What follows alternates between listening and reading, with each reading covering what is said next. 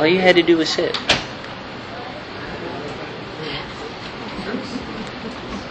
Okay, let's open up with the word of prayer.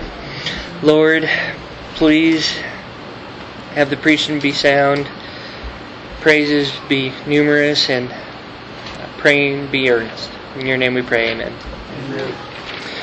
Okay, so I have a story to tell.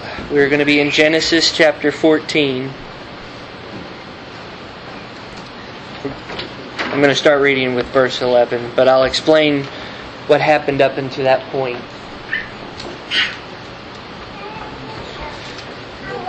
So we have four or five kings who are ruling over not just Sodom and Gomorrah at this time, but those are the two that get brought forward because they rebelled against these foreign five kings, kings of Persia and Babylon, for a couple of them. And wicked, we have wicked nations warring with wicked nations. Hardly a surprise. And starting in verse 11, and they took all of the goods of Sodom and Gomorrah and all their food and went their way. So these five kings, nations, were going to set example of not just Sodom and Gomorrah, but all of the nations surrounding them. And they just went conquering left and right. They conquered. Um, one of the last ones they conquered were the Amorites, were, were the nation of the giants anyway. So this was not some puny little city army thing. They were victors they were conquerors. And they had just got done pillaging everything. And in verse 12, and they took Lot, Abram's brother's son, who dwelt in Sodom, and his goods. Everyone likes a good hero story, and it always has to start with an offense being made. In this case, Abram's nephew was taken, along with all of his goods. And you can picture how this went down. This is a movie story to no end. You have cities and towers burning in the background. You've got people crying and wailing as they're being drugged from their homes. And they're being captured and taken off to be servants. This isn't a romanticized war, though. It isn't that dramatic. It isn't that pretty. Everyone who resisted was killed. Everyone who looks like they could resist in the future was killed. All of your goods were taken, and then the last thing that taken was the people. And that's only if you were useful. There's nothing glamorous about this. And this is what Lot was a part of. He was taken. And of course, in verse 13, and there came one that had escaped.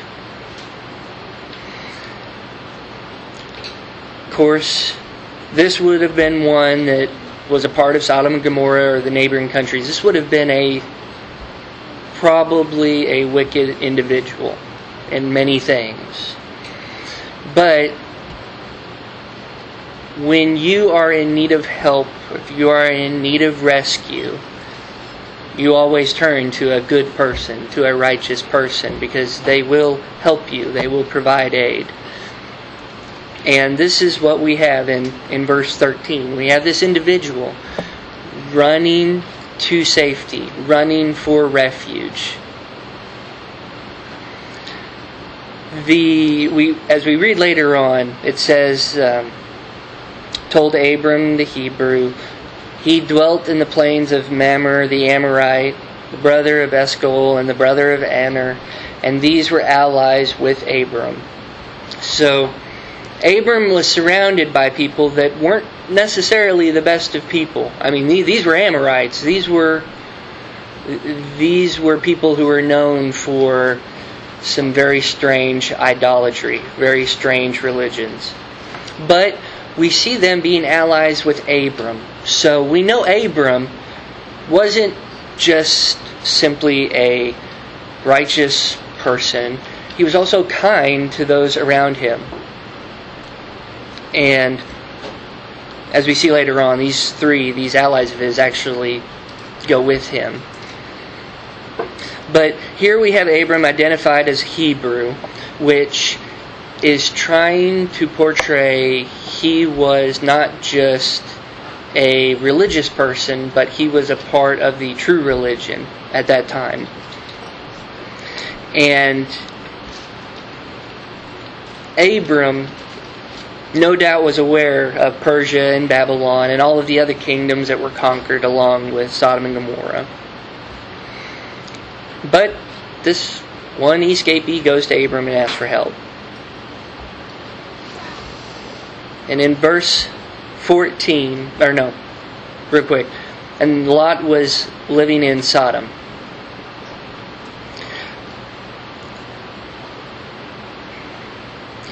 all that can be really said is that just because you're a righteous person doesn't mean it buys you a pass from the wickedness in this life. Because if it did, I mean, Lot would have been left at his home in Sodom with all of his stuff. And he threw his lot in with Sodom, so to speak, and he got to reap what was being sowed around him. And only advice I have to say is it would appear prudent to have separated yourself from Sodom. And we know that he was Abram's nephew, so he had a place to stay. It, it, he chose to do this. Don't know why, but he made his peace with it, and that was it. So we move into verse 14. And when Abram heard that his brother was taken captive, he armed his trained servants, born in his own house, 318, and pursued them unto Dan. Now you can cue the theatrical music because you can see this. You can see Abram doing this. You can see Abram gathering his servants together. You can see him stoking the forge, fires rolling, weapons being made, armor being made, and them heading out. That's just the way movies are. And what what's going on behind the scenes is Abram is doing this with 318 men. I don't how could Abram possibly have believed anything good was going to come from this? I, I don't. It makes no sense. What's even more strange is that it says that he armed his trained servants that were born in his house. What could his servants have possibly thought was going to happen? I, I don't I don't get that. Because when a lion comes to claim the lamb, the hired hand runs. And and that that's it. They run. They looked at Abram, said, You're off your nut, and left. That's not what we have. We have 318 servants that were born into his house. And I suspect that was put in there to indicate the loyalty that these servants had. These servants knew only of Abram, only of his life, his character. And these 318 servants were with him to the end at this point. And you can bet that his servants also saw the masters around them and the slaves that they owned and observed how they acted. And when you taste of something good, there's no going back. You don't want something else. Because if they would have run off, it would have been far worse for them had they lived rather than just dying with their master. And that's what we have. We have trained servants. This also shows that Abram knew something of strategy, something of war. These weren't house cleaners who were given a sword and said, "Let's do this." These were these were people who weren't just raised in the right religion. They were also trained in all things alike probably. I mean, this is the first war we have recorded in scripture. This is the first time we see any such a thing, even though it probably happened this is it. So Abram must have been really wise to see what was coming. Also, his neighbors weren't exactly the best of folk. So he was prepared in some way, and therefore his servants were. And in verse 15, he, Abram, divided himself against the enemies, he and his servants, by night, and smote them, and pursued them unto Hobah, which is on the left hand of Damascus. Here,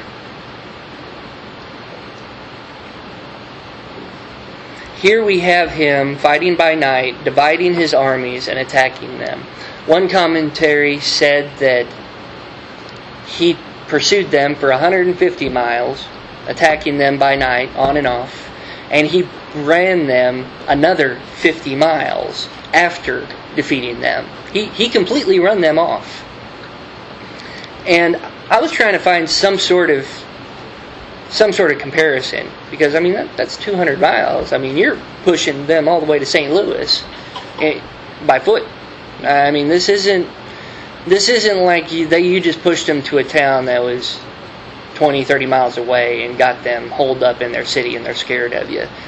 A- Abram went out to beat these enemies to get his nephew back. The scriptures do not mention that he suffered any losses. I'm not saying he didn't suffer them. I'm saying that scripture doesn't go out of its way to say he suffered heavy losses. And I believe there's a strong emphasis on that because you, when you set off to do something righteous, the cost isn't an issue. When you are doing what's right, regardless of what happens, what it cost you isn't worth. And so he, Abram, brought back all the goods and also brought back his brother Lot and the women also and all of the people that were taken.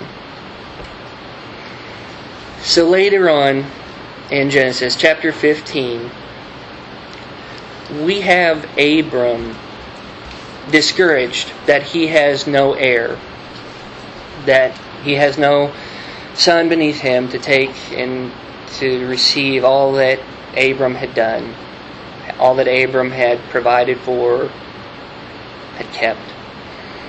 And I don't want to presume too much, but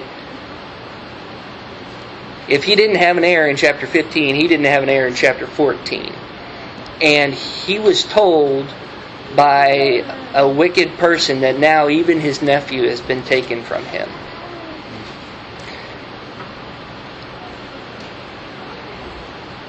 The the motivation, the drive that Abram had, it was right. His his family, everything was being taken from him at this point to a degree and at least something he valued much more than his own life and his servants and his goods. So here we have Abram rescuing not just his brother now, but also everything else that was taken.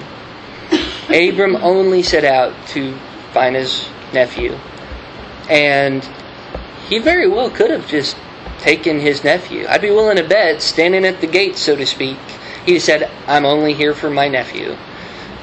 Nobody wants war. Nobody wants to fight. One person. That would have been probably an easy deal for anyone to make. But that isn't what happened. Abram fought for this wicked people and his nephew. And he was victorious. He brought it all home. And in verse And in verse 17, the king of Sodom went out to meet him after his return from the slaughter of the Chaldorlamar. Yeah, I'm not.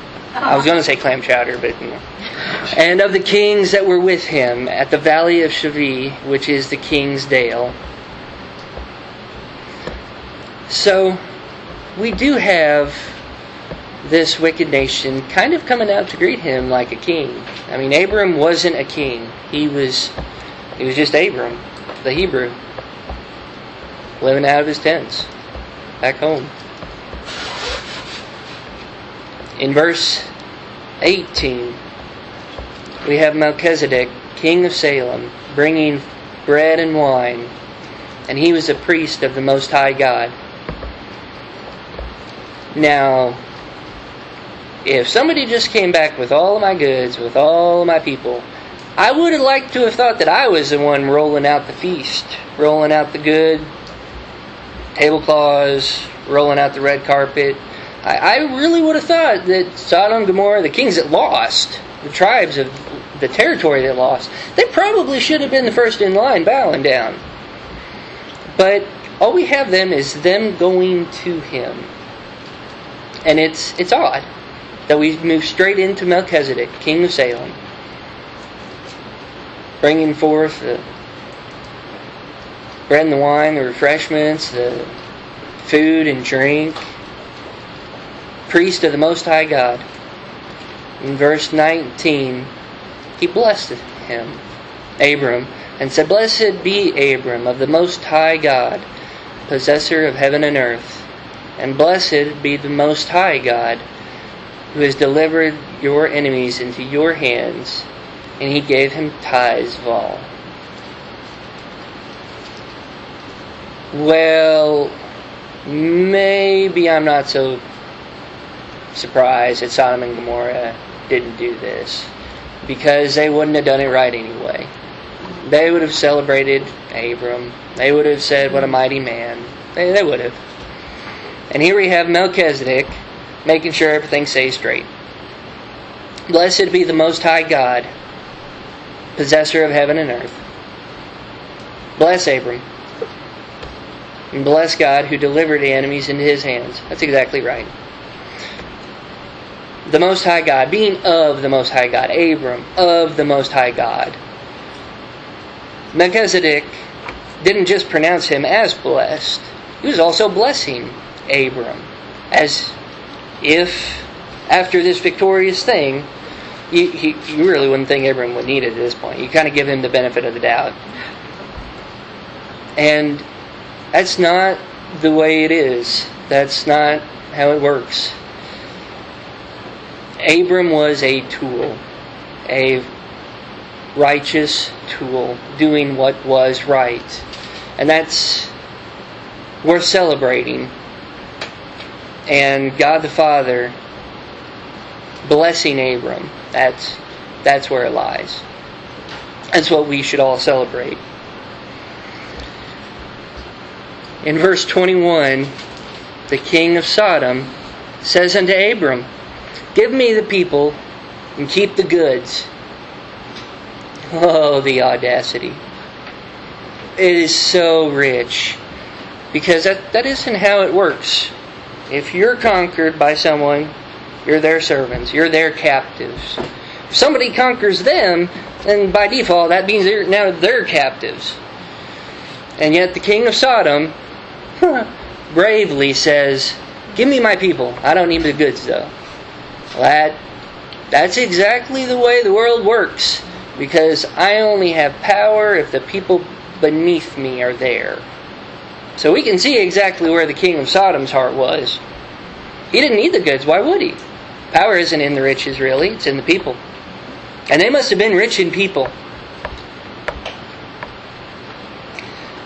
So, even further showing that Sodom was wicked. Was not just wicked, but audaciously wicked. To not even submit to Abram, who did what no one else could do. Sodom and Gomorrah fought to the bitter end and lost. He didn't even give up. He didn't surrender. He didn't say, No, no, no, I don't want you to kill any more of my people. I mean, they, they flat out fought, they, they lost. And Abram comes back with 318 people. I can't imagine this scenario. Melchizedek blessing Abram blessing the Most High God, praising God, and then the king of Sodom saying, Hey, yeah, about that. I want my people. I do not know how he escaped there alive. Because he's got 318 of his servants who fought through the bitter end. He's got three allies with him that went to war with him because they probably figured they were next on the chopping block if they didn't ally with somebody good. And they they were there when all of this was going down. And Abram perfectly says, I will not take a thread, even to my shoelace, and I won't take anything that's yours, lest you say, You made me rich. The only thing I ask for is that what the young men have eaten and the portion that the men who went with me have eaten. That's all I want. Which ultimately he's just saying he's only going to take what they've already taken. There's, he's not taking anything more. He's not taking anything from this man. That was perfect. Because that's exactly what righteousness does when you're right. You don't go seeking for someone else's work. And you know that the money and the goods that he rescued he, he definitely didn't work for it, and it wasn't made in a righteous way. And if anything, the wealth should have went back to the people, which that probably isn't how it went down. But nope, Abram said, nope, nope, nope. I don't want anything from you. I don't want to be associated with you. I want nothing. Unless one day you come back saying, I, hey, hey, I did this for you. Now help me out again.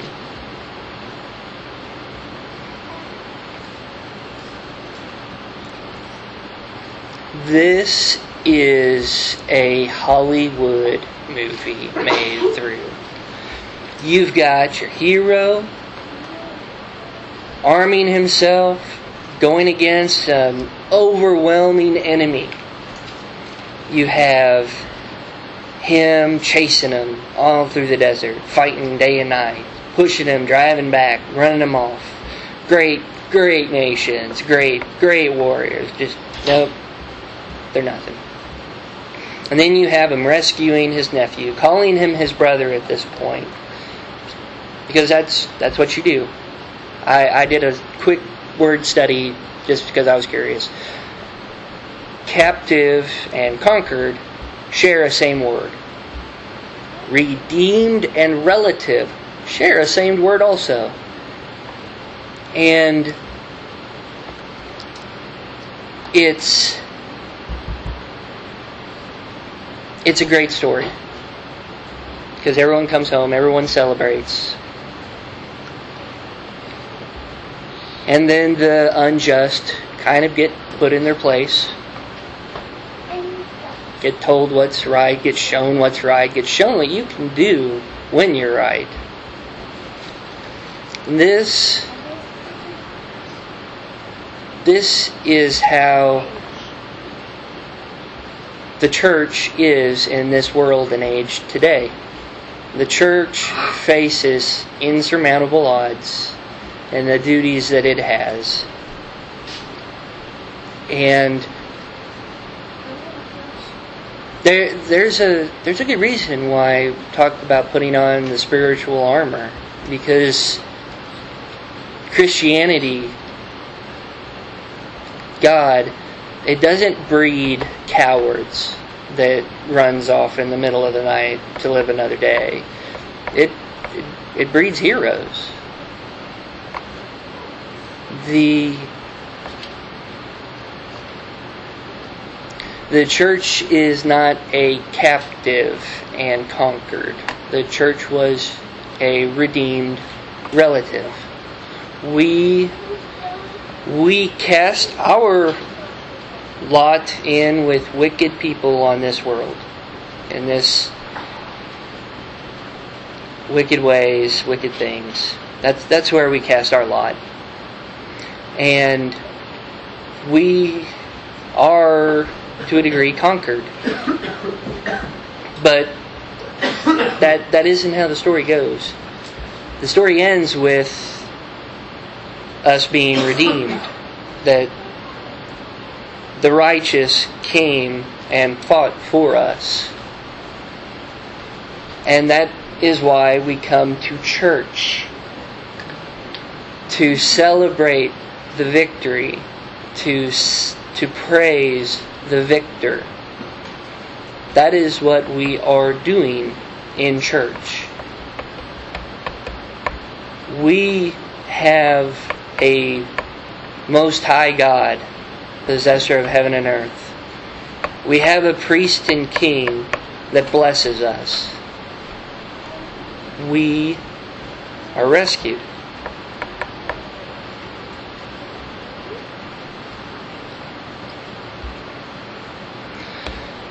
Lord, thank you for this pretty day. Lord, your your works should ever be proclaimed. All too often are we and do we fancy fictitious things, things that never happened, things that look pretty. We always take to what feels good to man. And we invest in those things thinking that they bring us our hope, our happiness. And only do when those things are are taken from us, worthless things taken from us, do we realize that it was never those things that mattered? And that we were wrong. Please have us remember that we are redeemed, we are rescued, we are relatives, so to speak, being adopted. Please, Lord, give the church the strength and perseverance to do what is right without weighing the cost. In your name we pray. Amen.